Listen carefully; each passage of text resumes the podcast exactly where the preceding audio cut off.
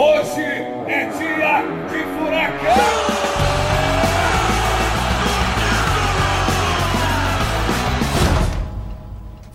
Salve, salve, torcedor atleticano! Estamos aqui para mais uma edição do Fura Drops, o Drops quase diário de notícias e curiosidades aí do Atlético. Hoje, quem está chamando aqui o Fura Drops sou eu, Cauê Miranda. Marcel Belo está numa missão especial aí, preparando novidades que logo vão ao ar aí para toda a torcida rubro-negra. Então, hoje estou eu aqui e o meu amigo aí de sempre, Bruno Baggio. Fala, Bruno. Fala, Cauê, tudo tranquilo? Tá derrubando o Marcel, né? Eu sei dos seus planos aí para assumir o, o Furacast, Fura Drops, mas não tem problema, tamo junto. É isso, rapaz. Não, o Marcel, Marcel é um cara imprescindível aqui no Furacast, só quando, quando realmente não tem jeito, cara, que a gente toca sem ele. Já não é a primeira vez, né, Bruno? Já aconteceu é, faz parte. uma vez ou outra, mas sempre que tem o Marcel aqui, a coisa fica mais completa. Um abraço para o Marcel. Não sei se ele vai escutar. Isso é uma grande, vamos dizer assim, um grande desafio para ver se ele escuta ou não o Fura Drops. Estamos mandando um abraço. Vamos ver se ele vai retribuir esse abraço. Olha aí, Marcelo. Quero ver, hein, cara.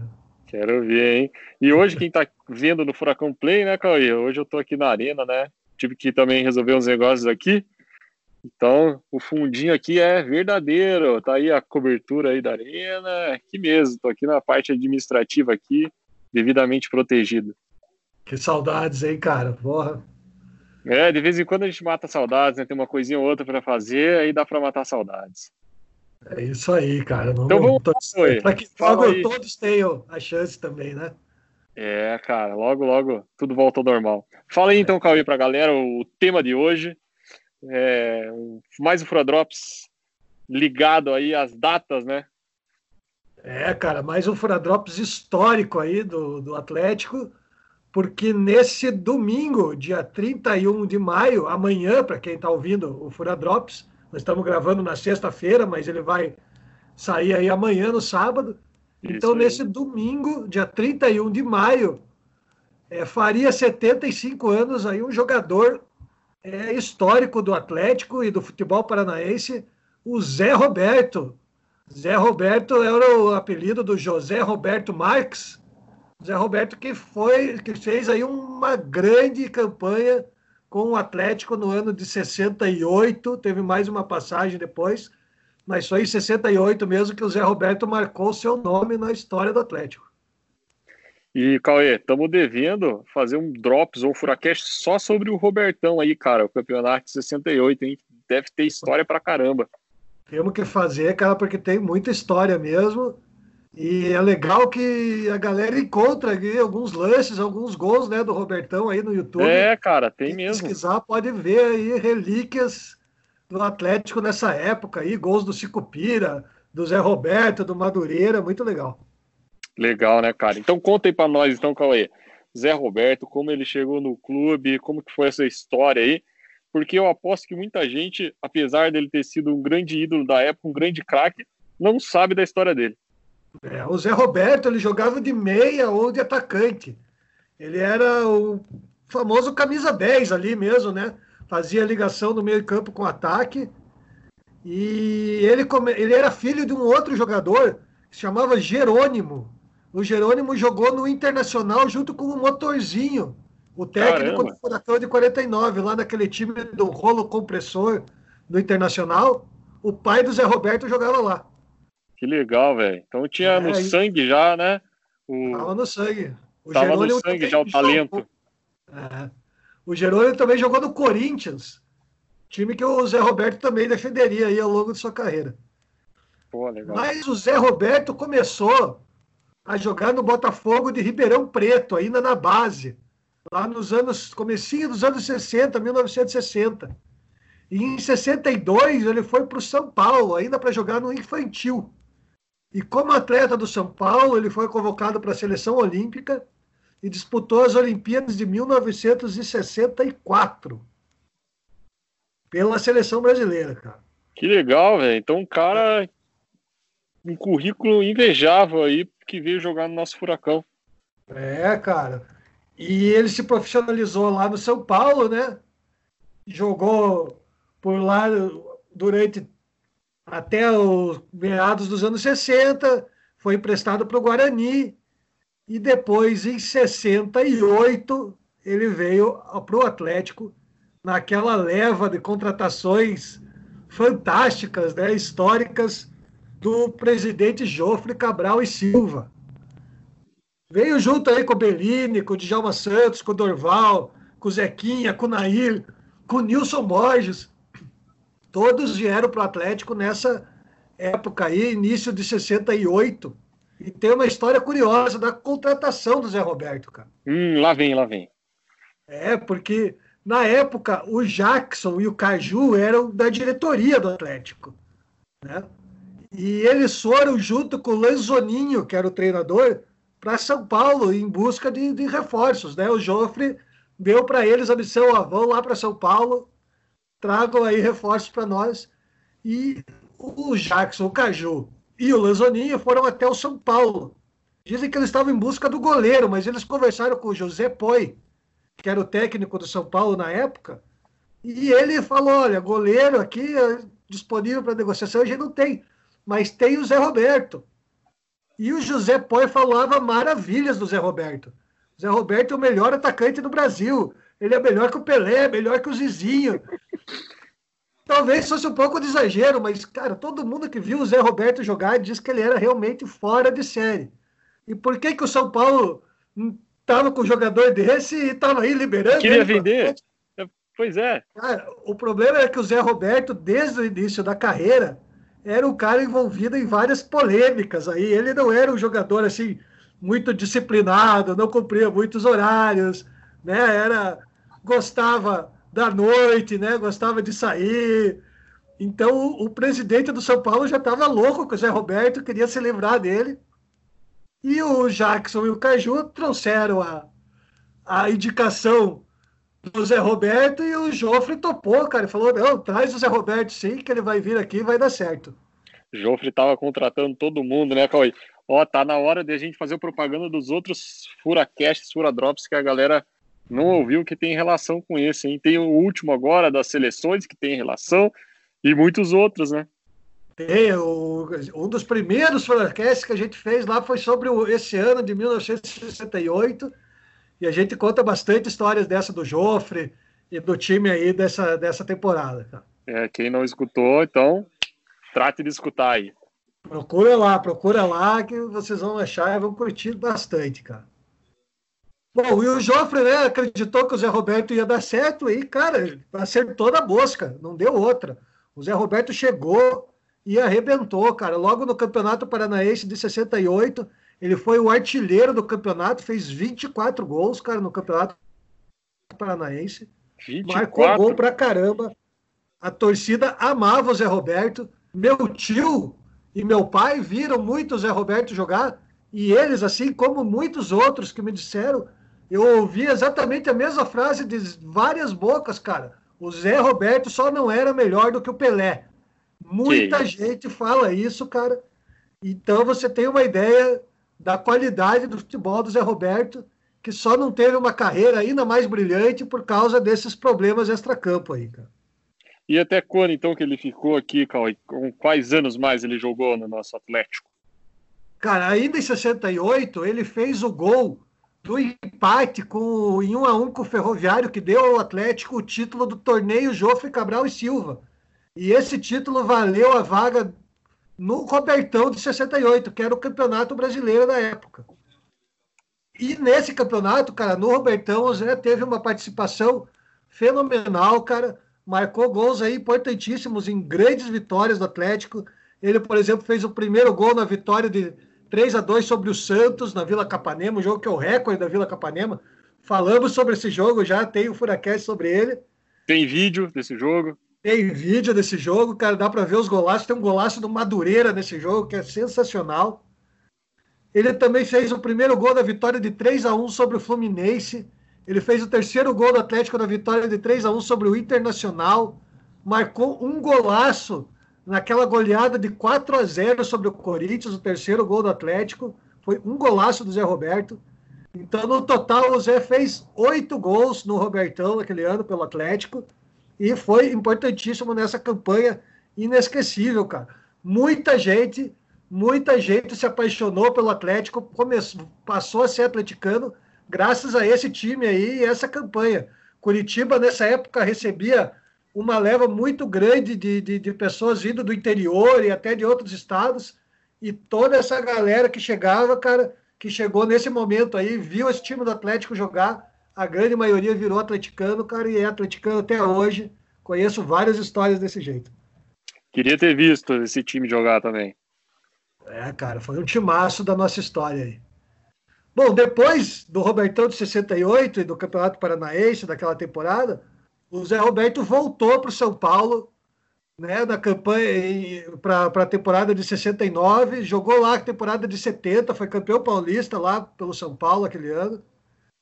E em 71 ele acabou sendo emprestado para o Coritiba. Eita. Jogou, é, cara, jogou o Paranaense de 71 pelo Coxa voltou para o São Paulo, para o brasileiro daquele ano, disputou o brasileiro de 71 pelo São Paulo, jogou a Libertadores de 72 pelo São Paulo. E, cara, ele, nessa Libertadores ele teve uma lesão grave no joelho, quase teve que ser operado, mas acabou que não fez a cirurgia. E depois da volta dele, o Atlético tinha interesse em trazer o Zé Roberto de novo. O Zé Roberto conversou com a diretoria do São Paulo pedindo para que facilitasse né, a volta dele para o Atlético. Só que a diretoria do São Paulo não facilitou muito, não, cara. Eles pediram 300 mil cruzeiros pelo passe do Zé Roberto. E esse dinheiro da época era mais ou menos 1 milhão e 400 mil reais em grana. Caralho! E hoje Pode dia, soltei um palavrão aqui porque é muita coisa. É muita coisa para aquela época ainda, cara. 1 milhão e 400 mil, você pensa que era muita grana, e a gente sabe, né, cara, que nos anos 70 o Atlético não tinha lá aquelas grandes condições financeiras, infelizmente quem apareceu com os 300 mil cruzeiros que a diretoria do São Paulo queria foi o Curitiba.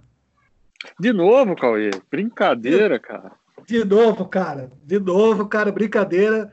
A torcida do Atlético não gostou nada da época, cara. É, não deve ter sido bom. Não. Infelizmente, cara, o Atlético sofreu um pouco aí das mãos do Zé Roberto, que, que teve uma grande passagem no Curitiba, não é à toa que ele é ídolo do Curitiba também. É considerado aí por muita gente o grande nome da história do futebol paranaense. Já vi em algumas dessas votações aí que fazem, né? Mais uma vez o Zé Roberto já ganhou aí em primeiro lugar esse tipo de votação. Então ele foi muito bem lá no Coxa também, ganhou títulos Difícil, né, Cauê? Um cara fazer sucesso assim nos dois times, né? E não ser odiado, né, cara? Por é, exemplo, cara. não é odiado pelos atleticanos, né? Pelo menos não que a gente saiba, da grande maioria. E também do lado de lá ele também não é. Então é bem difícil, né? Não sei se tem outro jogador que, que tenha acontecido isso. É difícil, cara. De cabeça, assim, me lembro de poucos aí. Um, um grande Talvez sucesso, né? talvez o Rafael, goleiro, né? Mas é, você vai lembrar de um, dois nomes aí, toda essa história centenária do, do Atletiba. Naquela época era um pouquinho mais, digamos assim, fácil, entre aspas, né, que isso acontecesse. Hoje em dia é muito mais difícil, né? Quando o cara vai para o outro, ele já, já passa a ser odiado automaticamente. e não é tem jeito. É verdade. Mas, enfim, né? quis a história que o Zé Roberto brilhasse também do outro lado da cidade. E em 74 ele foi vendido para o Corinthians. Fez uma temporada lá no Corinthians, não se firmou muito por lá, porque lá em São Paulo também se repetiram essas histórias, né? Várias histórias, cara, o pessoal conta. Lá não aguentou. Né, da, o pessoal conta que muitas vezes, em dias de jogos, né, o pessoal foi buscar o Zé Roberto nas casas noturnas da cidade aí, botava ele embaixo do chuveiro para dar uma levantada no homem. E, cara, dizem que ele ia para o campo e arrebentava mesmo assim. Imagine, né, se ele tivesse uma vida realmente de atleta regrado, o cara, sem dúvida, seria um fenômeno ainda maior. É verdade. E foi o último clube dele, Cauê? Corinthians? Não, cara, depois ele ainda foi para o Grêmio Maringá em 75 em sete... Ficou lá até 77, e em 77 ele teve uma passagem pelo futebol do Chile, ele defendeu o O'Rings do Chile. Mas ficou legal, pouquinho, ficou pouquinho tempo lá no Chile. E no final de 77, finalmente, o Zé Roberto voltou para o Atlético. Cara. Em 1977, ele veio para cá, já em final de carreira, né? Infelizmente já não era o mesmo jogador, né? Do, do, do seu auge ali, de quase 10 anos antes que ele tinha jogado no Atlético. E aqui no Atlético ele encerrou a carreira em 78. Cara. 78, Zé Roberto encerra sua carreira como jogador profissional. Legal, cara. Pelo menos então encerrou aqui, então tá perdoado. É, cara. E ele encerrou relativamente cedo, né, cara? Ele tinha 33 anos quando encerrou a carreira. Mas, né, as. Para aquela época as... também, né, Cauê? É, cara. 33 já, já tava mais acabadinho, né? Hoje em dia, o cara com 33 tá voando ainda. Tá voando, né, cara? E é. o Zé, né, teve esse problema no joelho que eu, que eu citei aí, e também as, as noitadas, as festas cobraram o preço do Zé ali, que aos 33 já não, não conseguia mais desempenhar todo o seu futebol, cara. É, não tem jeito, né? Uma pena, É legal, Cauê. É, e ele acabou falecendo ali, né? Faz alguns anos, né? 2016, né? Isso, cara. O Zé Roberto faleceu no dia 17 de maio de 2016. Ele tinha 70 anos, cara. É, ele estava novo ainda, né? Pois é. Mas, né, infelizmente, uma hora ou outra conta vem, né, cara, dos excessos aí. Infelizmente, é. o Zé não foi mais longe que os seus 70 anos aí.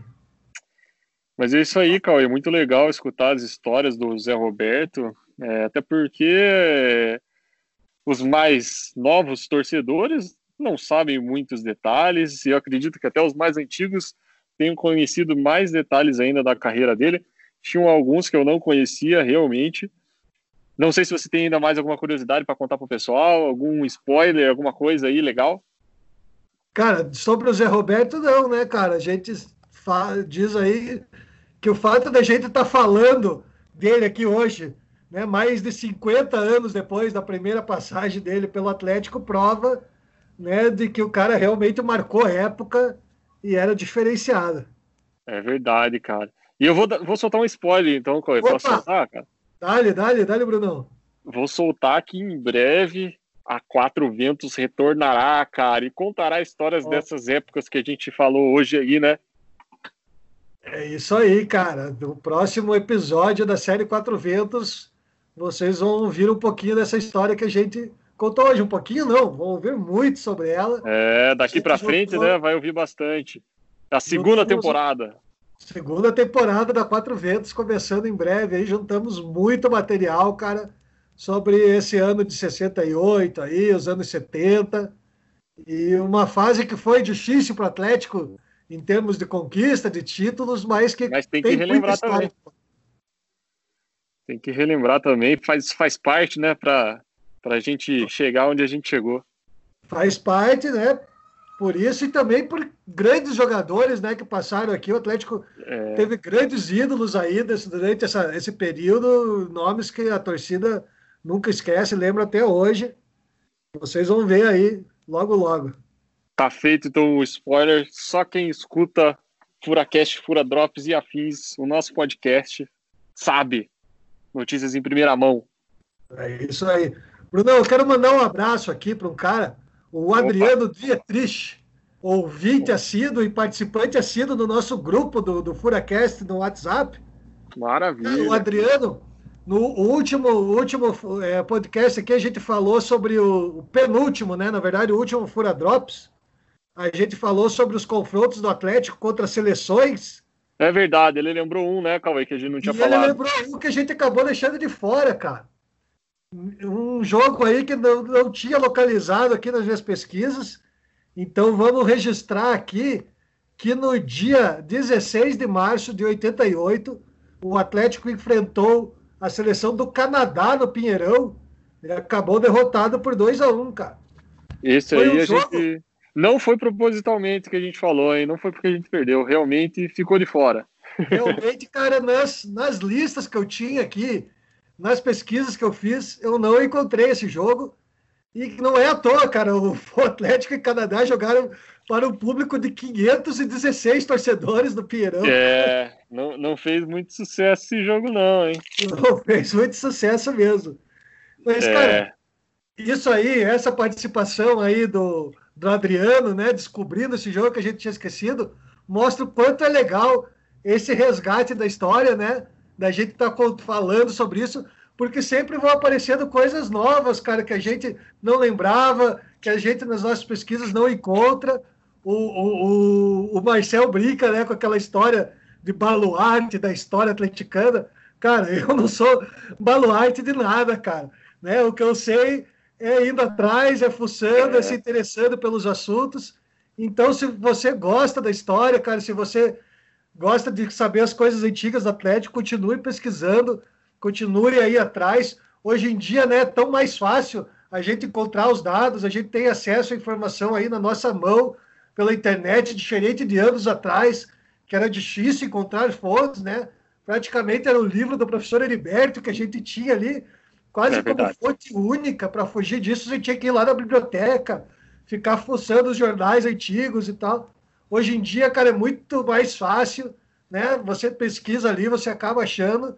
Então, se você curte, continue, cara, e compartilhe aí o que você achar, né? Passe adiante tudo aquilo que você descobriu, que assim a gente vai deixando cada vez mais rica a história do nosso clube. É isso aí, um abraço para a galera do nosso grupo do WhatsApp, um abraço para a galera também que não está no grupo, mas escuta a gente. Usem a hashtag Furacast e comentem, que a gente está sempre de olho, lemos os comentários e tudo mais. Então, um abraço para todo mundo. Então é isso aí, né, Cauê? Ficamos por aqui hoje. É isso aí, né, Brunão? Hoje, Vamos deixar então hoje... o, nosso, o nosso apoio né, para os nossos patrocinadores, né? Avan, Copacol, Umbro, Brahma. Hoje eu estou sem minha jaqueta, infelizmente, só tenho aqui o patrocínio da Umbro, você que está vendo o Furacão Play. Um grande abraço para os nossos sócios Furacão. E fiquem de olho aí, estamos voltando aos treinos aos pouquinhos. Vocês estão vendo aí nas nossas redes sociais, acompanhem. Tem muita coisa legal aí que vai acontecer pela frente. Estamos juntos. É, estamos produzindo muito conteúdo bacana aí que logo a galera vai ficar sabendo e vai poder assistir. Mas valeu, Brunão. O, o, último registro, Cauê. O teto vale. da Arena, hoje, né, sexta-feira, 3h36 da tarde, está fechado, protegendo o nosso solo sagrado do frio de Curitiba. É isso aí, não podemos esquecer. Valeu, valeu, valeu, Cauê. Um abração, até a próxima, galera.